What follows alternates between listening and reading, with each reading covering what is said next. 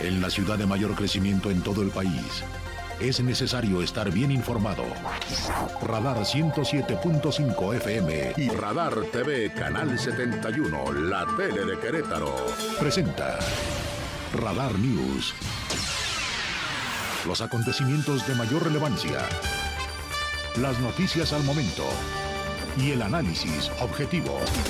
Porque usted ya los conoce. Radar News.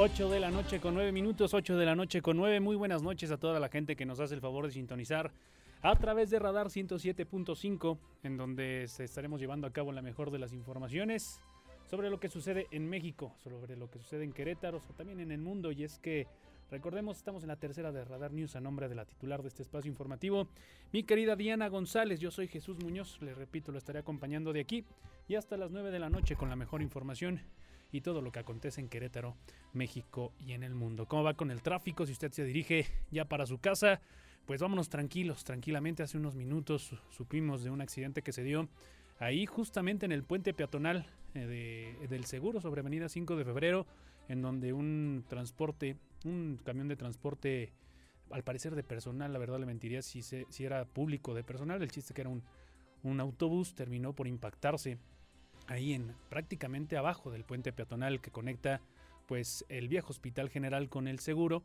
Entonces, eso fue escasos 5 o 10 minutos. También las diferentes redes sociales nos permiten ver que pues por lo menos en Avenida, perdón, en Boulevard Bernardo Quintana también está pues un poco eh, trágico el tema del, del tráfico. Entonces, mucha paciencia si usted se dirige a su trabajo. Mucha gente entra a trabajar a estas horas, mucha gente sale de trabajar a estas horas. Tranquilos, tranquilos todos. Mejor vámonos con la información de todo lo que acontece en Querétaro, México y en el mundo.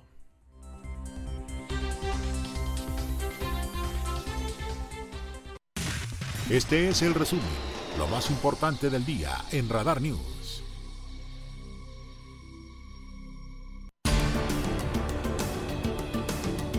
8 de la noche con 11 minutos, 8 de la noche con 11, hablando de lo que sucede en el ámbito internacional, recordando que el día de ayer se realizaron las elecciones intermedias allá en el país vecino, en los Estados Unidos, inclusive tuvimos aquí la compañía de mi querido Hugo eh, Cabrera, quien nos hizo el favor de comentar, de hacer su colaboración acerca de todo lo que acontece en los términos por los cuales pudieran terminar estas elecciones allá en Estados Unidos.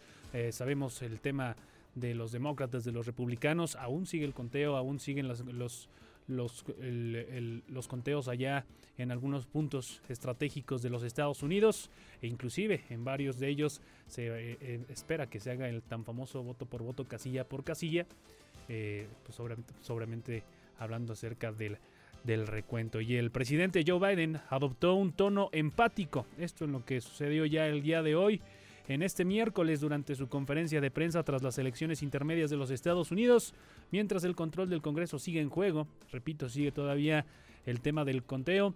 En este sentido, el mandatario admitió que los votantes expresaron su frustración durante las elecciones. Fueron claros que aún están frustrados, lo entiendo.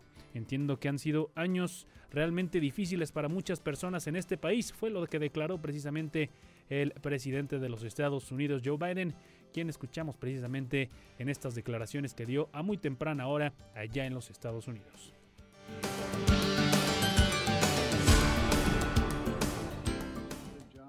Eh, los líderes también hicieron su trabajo. Y esto también no hubo una gran interferencia de todas formas. Este es el testimonio de los norteamericanos. Lo que sabemos todavía en este momento, todavía no lo sabemos de momento, Pero la prensa y todo lo demás están viendo también de alguna forma de lo que está sucediendo. Y ustedes saben también que mi obsesión y mi optimismo también. Me siento bien por todo el proceso. Lo hemos hecho bien. Ha sido un poco doloroso, pero los, la parte de los demócratas tiene todavía su rango, su ventana para hacerlo, pero los senadores están viendo qué cambios podrían hacer para los próximos cuatro años en estas elecciones de medio término. Eso eso es lo que sucede precisamente allá en los Estados Unidos, en el país vecino tras las elecciones, en donde, repito, todavía existen algunos conteos en algunos puntos estratégicos de los Estados Unidos. Y estas las declaraciones por parte del actual presidente del país vecino. Hablando de lo que sucede en tierras aztecas, acá en nuestro México, el día de ayer escuchaba inclusive y dando referencia a la siguiente información en uno de los espacios de Enredados, un programa que usted puede escuchar de 5 a 7 de la tarde todos los días de lunes a viernes aquí en la 107.5. El tema de que México es uno de los principales países, si no mal recuerdo, el segundo país alrededor del mundo en generador de fake news. Y es que si bien sabemos que mucha gente a veces cae en la trampa precisamente de las calumnias que se pueden dar dentro de las redes sociales, pues también hay muchas que se dedican al tema del cotorreo, al tema del de la broma, pero es que a veces esas bromas terminan siendo pues no muy bien aceptadas por diferentes eh, activistas, por diferentes políticos, por diferentes personas.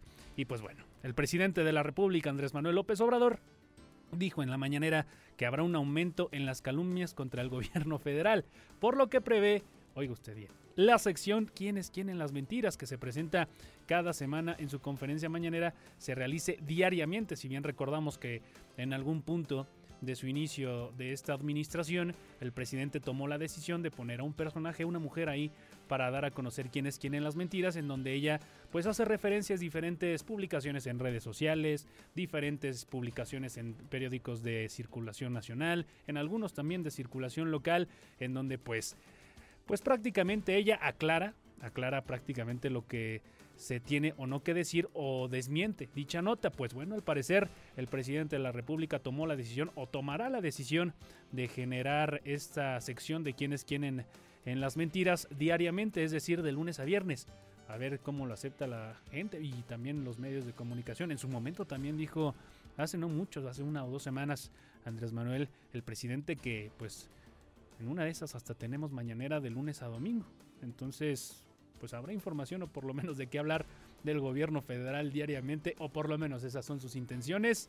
Y yo creo que no, no, sí lo está pensando para el 2024. Salir de diario en la mañanera, pues es una vitrina altamente política. Estas las palabras del presidente de la República, quien habla acerca de la posibilidad de poner el quién es quién diariamente en la mañanera.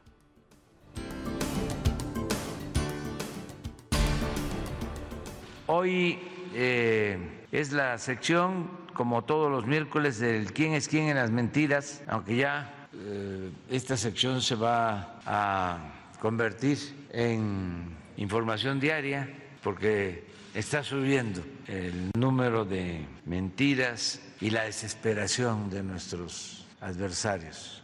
Y se va a seguir incrementando la calumnia, y las acusaciones sin fundamento y van a seguir mostrando el cobre, cosa que es muy buena porque no hay peor cosa que la hipocresía, el doble discurso, la doble moral.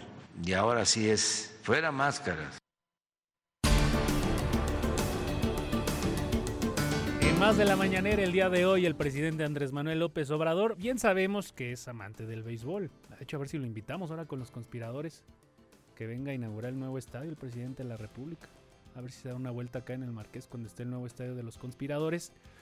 Y bueno, haciendo referencia a este tema, en estos momentos el Zócalo Capitalino está, no tomado, no quisiera decirlo tomado, pero está siendo utilizado, yo creo que esa es la palabra, para un evento de béisbol.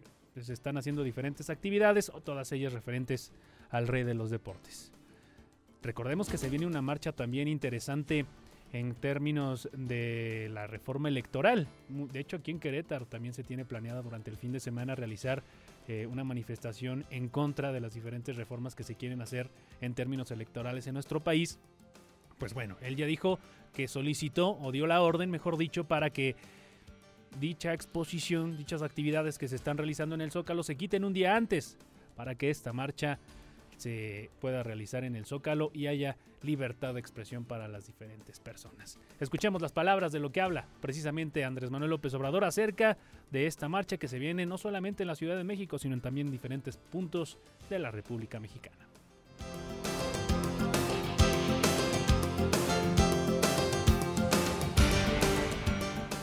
Yo no tenía información de que había un evento organizado por una asociación y convenido con el gobierno de la ciudad de tiempo atrás. Es un torneo de béisbol en el Zócalo. Entonces, ayer me enteré, ayer martes, y le pedí a la jefa de gobierno para que este, se viera con los organizadores si podían terminar el torneo en vez del domingo, porque ya está el sábado. Y me comentó la jefa de gobierno que ya había hablado con los organizadores y ellos habían aceptado que eh, esté disponible el Zócalo el domingo. Entonces, informar esto para que se pueda eh, llegar al Zócalo sin ningún problema, sin ningún contratiempo, sin ningún obstáculo.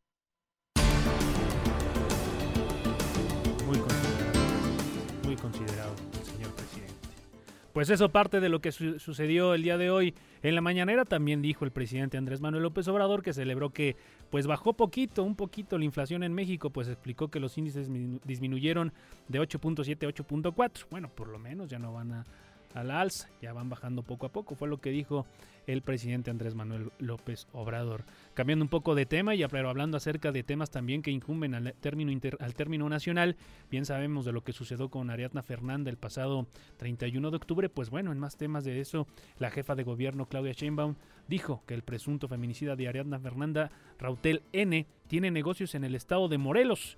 El presunto feminicida feminicida, perdón, tiene negocios en el estado de Morelos y él y su familia.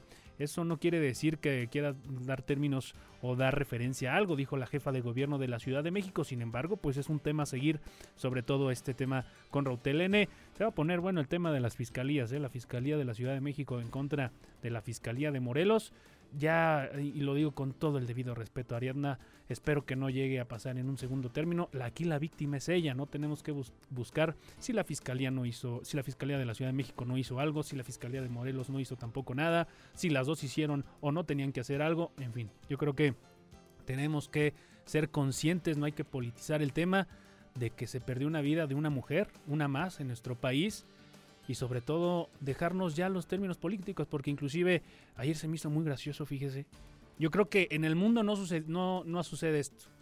A las 4 o 5 de la tarde vi al gobernador de Morelos, Cuauhtémoc Blanco, con una cara de enojo hablando acerca de lo que sucedió con Ariadna Fernanda, pero con la misma vestimenta veo al mismo gobernador hablando de lo que va de lo que espera de México en el Mundial a las 10, 11 de la noche en un programa dedicado a deportes. O sea, no, no, no sé qué, qué, circo sea esto para que un gobernador salga hablando en primer término con una cara desencajada, hablando acerca de un feminicidio que sucedió hace algunos días y a las pocas horas salga con una sonrisa e inclusive diciendo ah, algunas cosas o su opinión de lo que va a ser eh, la selección mexicana de fútbol en Qatar 2022.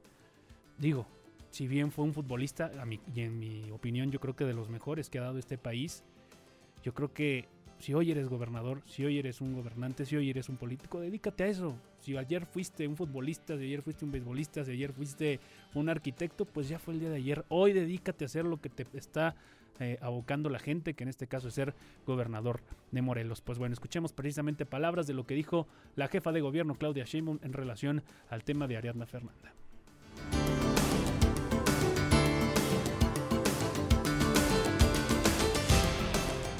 El presunto feminicida tiene negocios en el estado de Morelos, él y su familia. Es decir, no es que el estado de Morelos sea algo extraño a ellos. Ya los detalles de los vínculos y demás le corresponde a la Fiscalía. La Fiscalía tiene eh, sus investigaciones, ahí si no queremos eh, violentar mucho más. Lo que sí puedo decir, y cualquiera lo puede ver, es que esta persona tiene negocios en el estado de Morelos. O sea, no es que no tenga nada que ver con el Estado de Morelos. En, los, en, la última información para actualizarlo en este tema, el trágico tema de Ariadna Fernanda, se, se publicaron o trascendieron algunas conversaciones de WhatsApp en donde Rautel N, en este caso el presunto feminicida, y su novia Vanessa, pues trataron de ocultar la muerte de, de esta joven, joven de 27 años. Es lo último que se tiene en la actualización de, de esta información, unas conversaciones de WhatsApp que se dieron entre Vanessa y Rautel para tratar de ocultar la muerte de Ariadna Fernanda.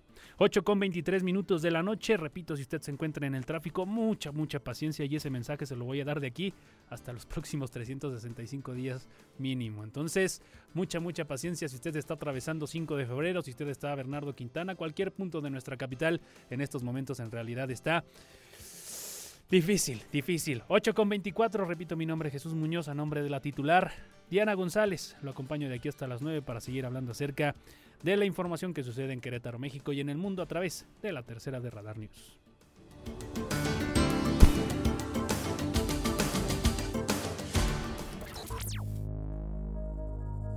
Radar News, la mayor cobertura informativa.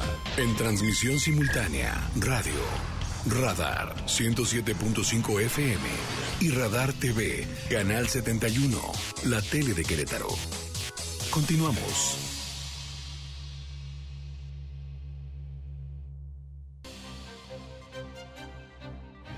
No todo lo que se publica es noticia. La información con veracidad está en Radar News. Continuamos.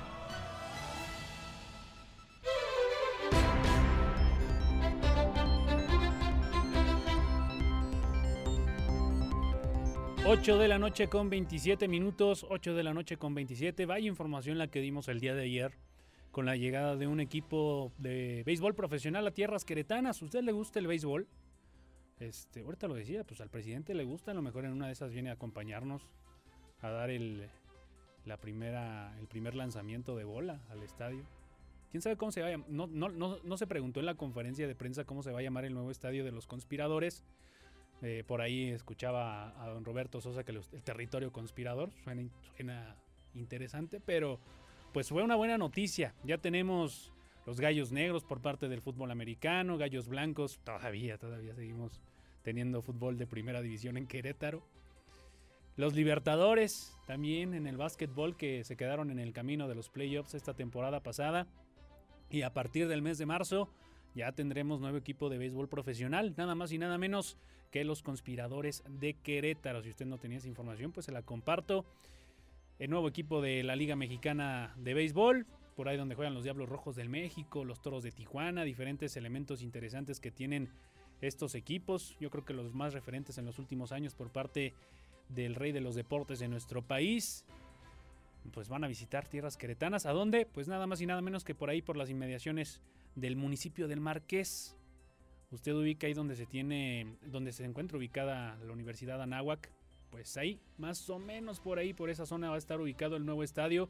El tema de la accesibilidad, el tema de movilidad, ya que escuchamos ahorita con el buen licenciado Pedro y los Lobos, el tema de la movilidad va a ser un tema interesante, sobre todo si se quiere llegar al nuevo estadio, que por cierto va a durar prácticamente un año la construcción de este inmueble que tendrá palcos, tendrán palcos, por ahí tendrá, tendrá un lugar para, para 6.000 aficionados. Entonces, para todos aquellos que son aficionados al rey de los deportes, tendremos nada más y nada menos que béisbol profesional dentro de tierras queretanas, los conspiradores de Querétaro, gran, un gran esfuerzo que hacen varios empresarios y por supuesto también el gobierno del estado, pues para dar todas las facilidades para poder tener el eh, equipo de béisbol profesional aquí en Querétaro. Hablando en más información, ya que estamos hablando acerca de lo que sucede aquí en Querétaro, pues hablar precisamente, pues ya recordemos que se viene el cierre de año. Y recordemos que, y hablando acerca de lo que dio a conocer el alcalde capitalino Luis Nava, aseguró que el gobierno municipal no creará nuevos impuestos ni incrementará el predial para el 2023. La administración se enfocará en mejorar la eficiencia en la recaudación local para solventar los recortes federales. Y es que bien sabemos que vienen varios y van a seguir viniendo varios recortes por parte de la federación, ¿eh? y más para los municipios. Ese dinero que se inyectaba directamente de las arcas del gobierno federal que se inyectaba a todos y cada uno de los municipios que conforman los diferentes estados en nuestro país, pues varios son los recortes que se dan en diferentes términos y es menos el dinero que recibe cada año cada uno de los municipios por parte de la federación. Sin embargo, eh, ya lo dijo el, alcalde Luis, Luis Nava, que sí van a trabajar más bien en la eficiencia para poder cobrar todos y cada uno de esos pagos predial. Ya dio a conocer que no se espera el incremento en este año al pago predial. Y hay que decir algo, yo creo que año con año también se viene solventando mucho, se viene apoyando mucho el tema de las multas y recargos. Hay que esperar a ver si se da una declaración en, torno a ese tema, si habrá algún apoyo para los que van un poco atrasados en el tema del pago predial, pero por lo menos para este año no se espera un incremento en dicho, en dicho pago. Esta, la nota con mi compañero Alejandro Pañán, que precisamente se eh, encontró con el presidente municipal Luis Nava y habló acerca de que no habrá incremento en el pago predial por lo menos en este año.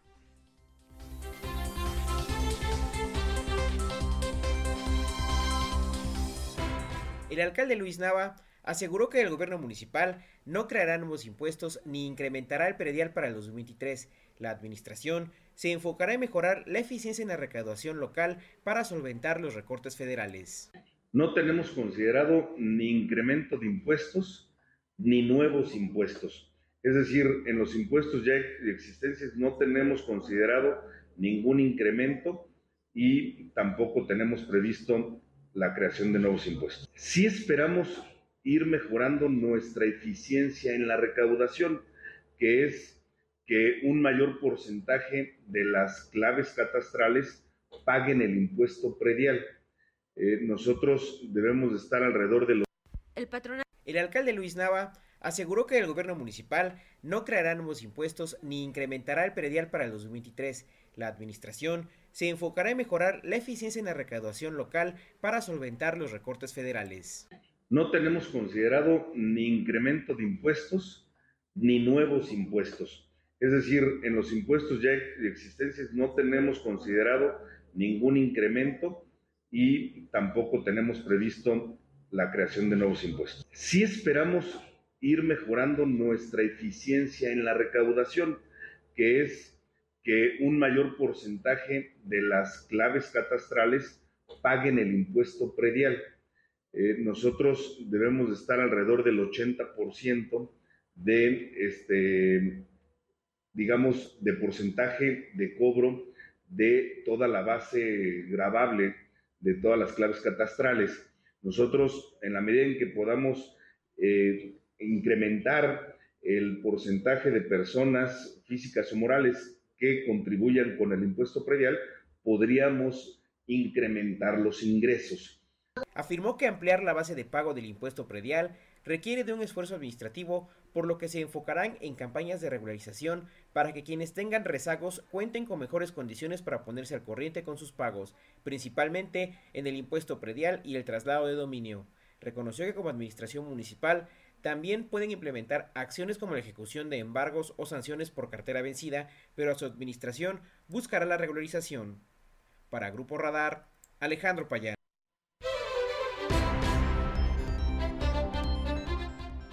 Más información, ya estamos llegando a la recta final de este, pues de este noticiero, pero también del año.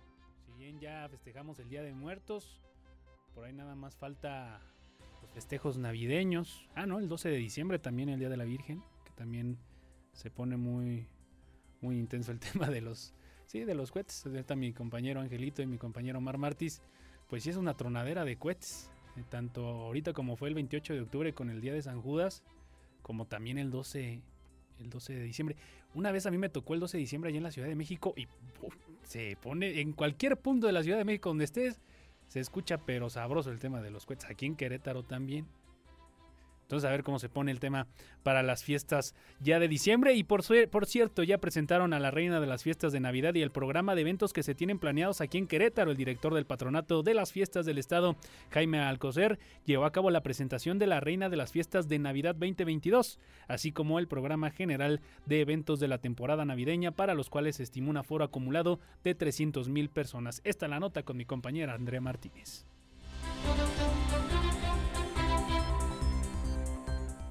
El patronato de las fiestas del estado de Querétaro llevó a cabo la presentación de la Reina de las Fiestas de Navidad 2022, así como el programa general de eventos de la temporada navideña, para los cuales se estima un aforo acumulado de 300.000 personas. El director del patronato, Jaime García Alcocer, informó que para el desarrollo de todos los eventos, el gobierno del estado destinó una inversión de 4 millones de pesos, lo cual incluyó el pago de artistas y personal, escenografías, contratación de seguridad privada, entre otros rubros.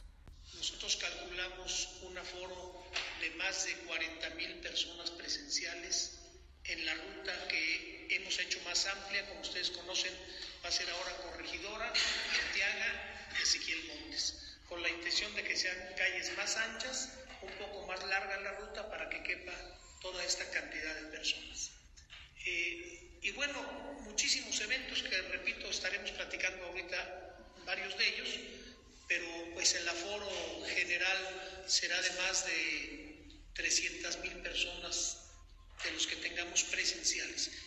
García Alcocer anunció que Laura I, de 15 años de edad, será la reina de las fiestas de Navidad 2022 y su coronación será el 9 de diciembre en Plaza de Armas a las 7 de la tarde, evento para el cual esperan 10.000 personas. El director del Patronato de las Fiestas del Estado de Querétaro recalcó que otros de los eventos programados son la presentación de la edición 122 del Heraldo de la Navidad en la Sala Experimental del Teatro Metropolitano el 24 de noviembre a las 7 de la noche, así como el encendido del árbol de la amistad y del nacimiento monumental en el Jardín Corregidora y Jardín Cenea respectivamente, el lunes 5 de diciembre a las 7 de la noche.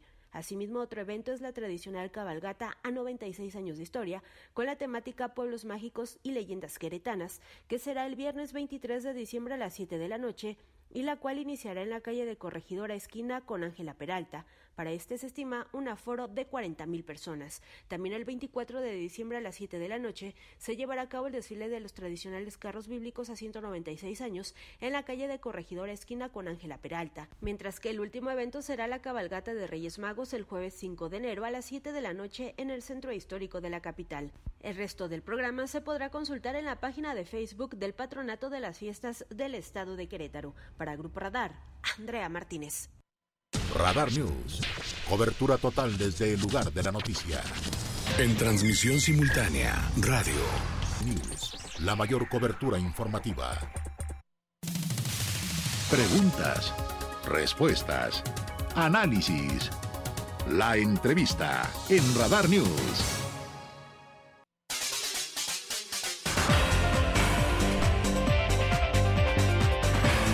8 de la noche con 44 minutos, 8 de la noche con 44. Mi nombre es Jesús Muñoz, a nombre de la titular de este espacio, mi querida Diana González. Seguimos con más información y ya que estábamos hablando acerca del deporte que está llegando a tierras queretanas, el deporte que se está sumando y más y más, ya tenemos béisbol, ya tenemos fútbol, soccer, fútbol americano, tenemos por supuesto básquetbol, pues ahora el hockey no es la excepción y también se estará sumando a las tierras queretanas y se viene un torneo más que interesante, un torneo nacional invernal Piwi 2022 que se estará celebrando este próximo fin de semana.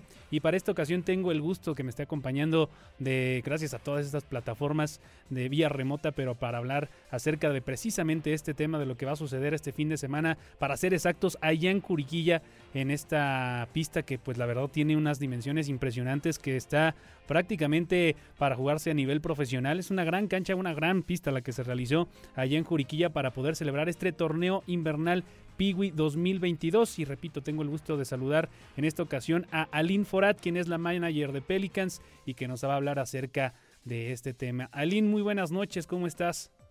Hola, muchas gracias, muy bien, ¿y tú?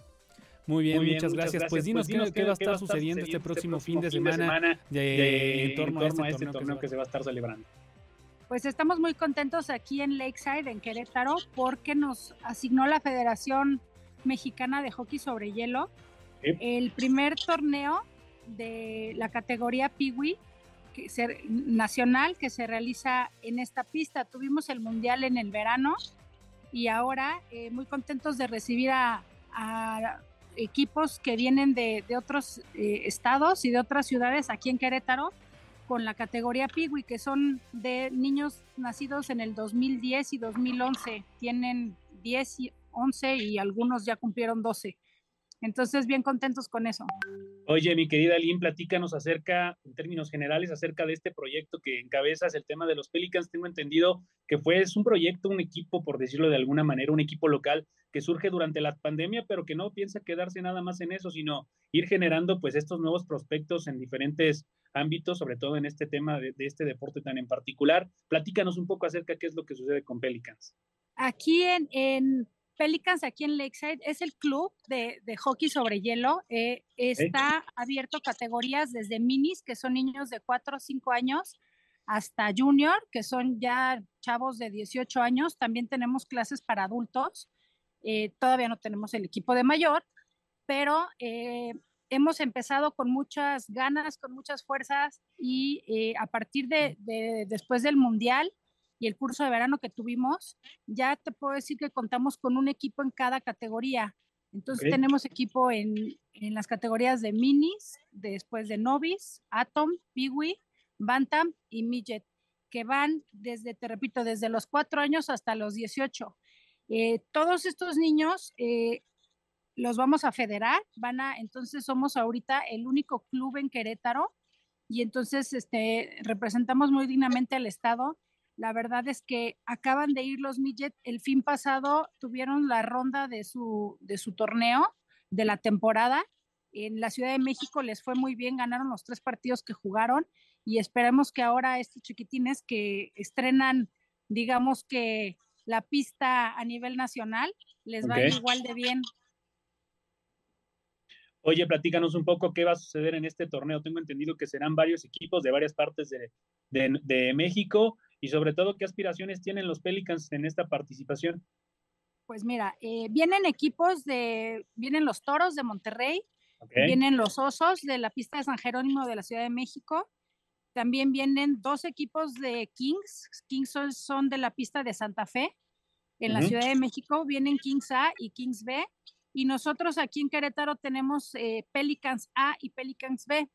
Eh, la verdad es que pues vamos con todo, vamos por, por, la copa, tenemos que, quedarnos con esa copa. Han estado entrenando arduamente eh, ambos equipos y esperamos que, se quede. El torneo se divide en tres días, viernes por la tarde-noche, sábado en la mañana, sábado en la, en la noche y el domingo en la mañana son las finales.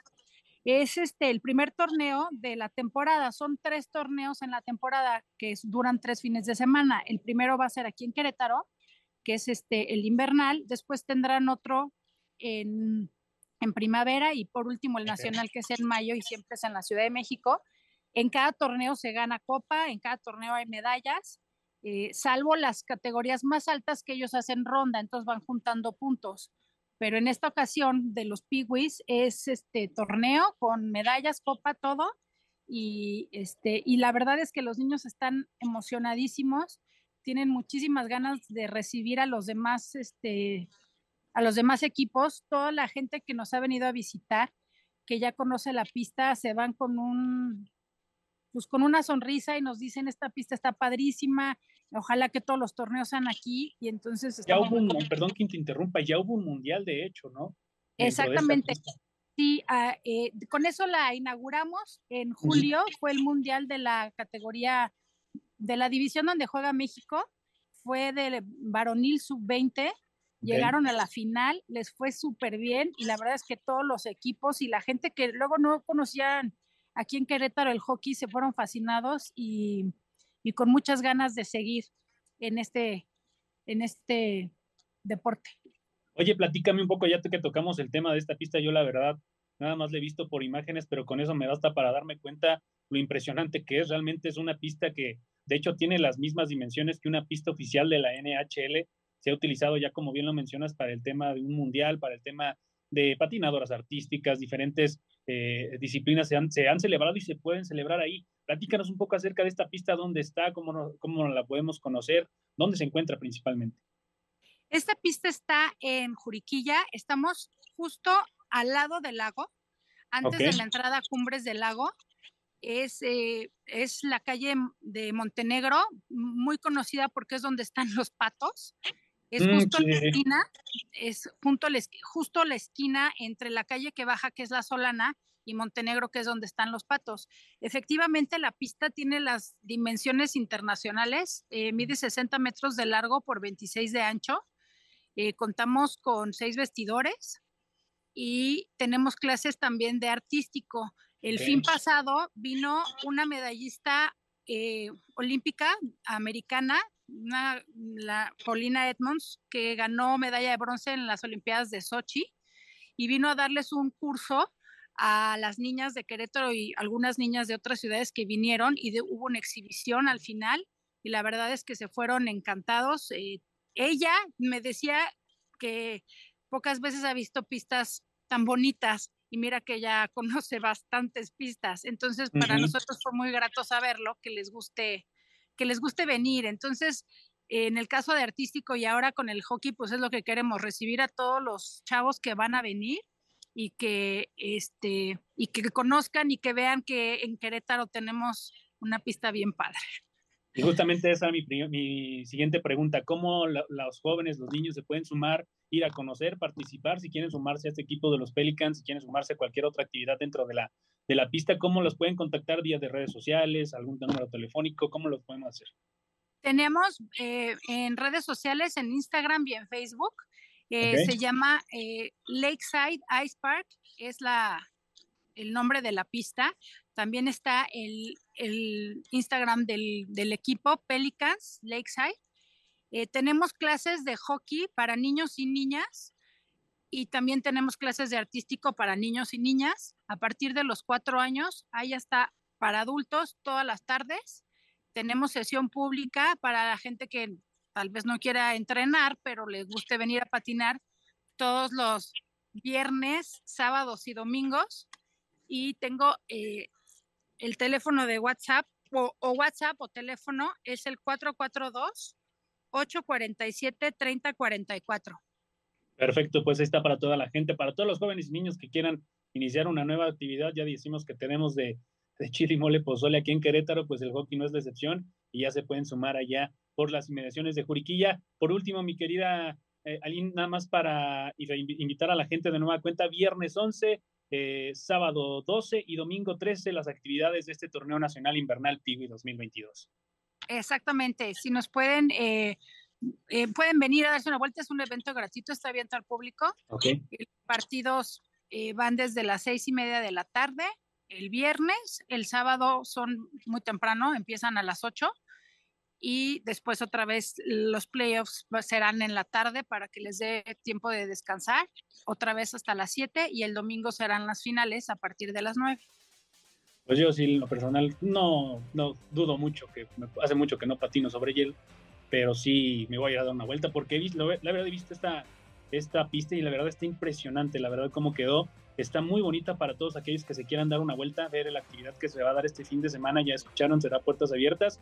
Pues sumarse y muchas felicitaciones por este proyecto de Pelicans y por supuesto también por esta nueva pista que la verdad está bárbara y sobre todo para tenerla aquí en Querétaro.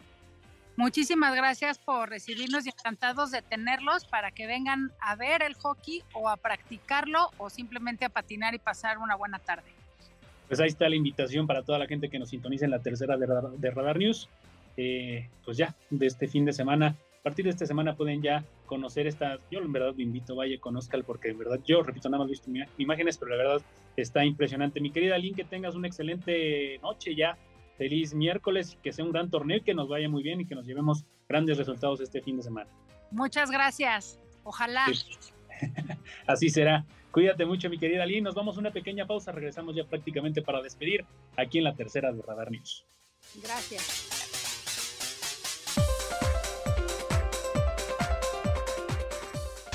Radar News, la mayor cobertura informativa. News, la mayor cobertura informativa. Que tengan un excelente término de miércoles, un mejor, pues ya fue jueves también, prácticamente el fin de semana, que se la pasen de lujo en esta, en esta ya prácticamente fin de quincena.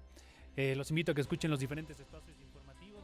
Primera de Radar News a las 6 de la mañana con mi querido maestro, el licenciado eh, y abogado también, eh, Aurelio Peña, con mi querido y también admirado licenciado Andrés Esteves a la una de la tarde y por supuesto aquí también a las 8 de la noche en la tercera de la Radar News con la licenciada también, mi querida y maestra, también fue mi maestra, mi querida Diana González. Que tengan una excelente noche, que descansen, nos escuchamos el día de mañana para seguir hablando acerca de más información de qué acontece aquí en Querétaro, de lo que sucede en México y por supuesto en el mundo. Saludos.